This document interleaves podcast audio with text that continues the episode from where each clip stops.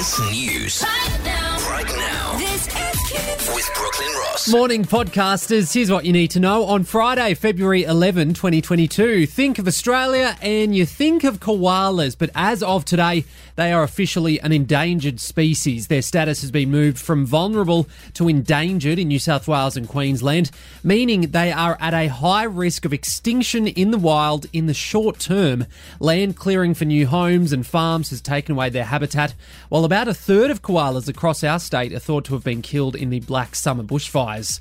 A female teacher accused of selling weed to students in Sydney is now the subject of a viral video online. The 42 year old is facing charges of drug supply. Now, a video is circulating which appears to show her sitting on a milk crate in thongs, smoking a Gatorade bottle bong, surrounded by children in school uniforms.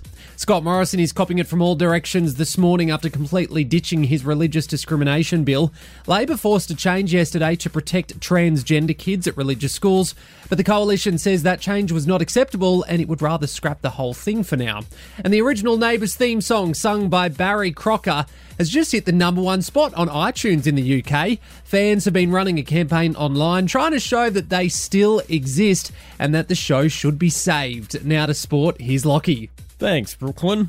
Hobart could be in the frame to host the 2026 Commonwealth Games. The Tasmanian Premier has written to the Chief Executive of Commonwealth Games Australia requesting that Tasmania be given the opportunity to host the event. The Commonwealth Games were last held in Australia in 2018 on the Gold Coast. Australia will have two representatives in the snowboard halfpipe final, with 16 year old Valentino Guselli qualifying fifth to earn himself a shot at glory alongside teammate Scotty James. And in other Winter Olympic news, Australia's snowboard cross competitors are turning their attention to the team competition after the completion of the individual events. Cam Bolton was the only Aussie to make the quarterfinals, with Adam Lambert, Adam Dixon, and Jarryd Hughes all knocked out in the round of 32. And that's you up to date with the latest in sport. I'm Brooklyn Ross, and that's the latest from Kiss. Y'all been great. Thank you so much. Kyle and Jackie O.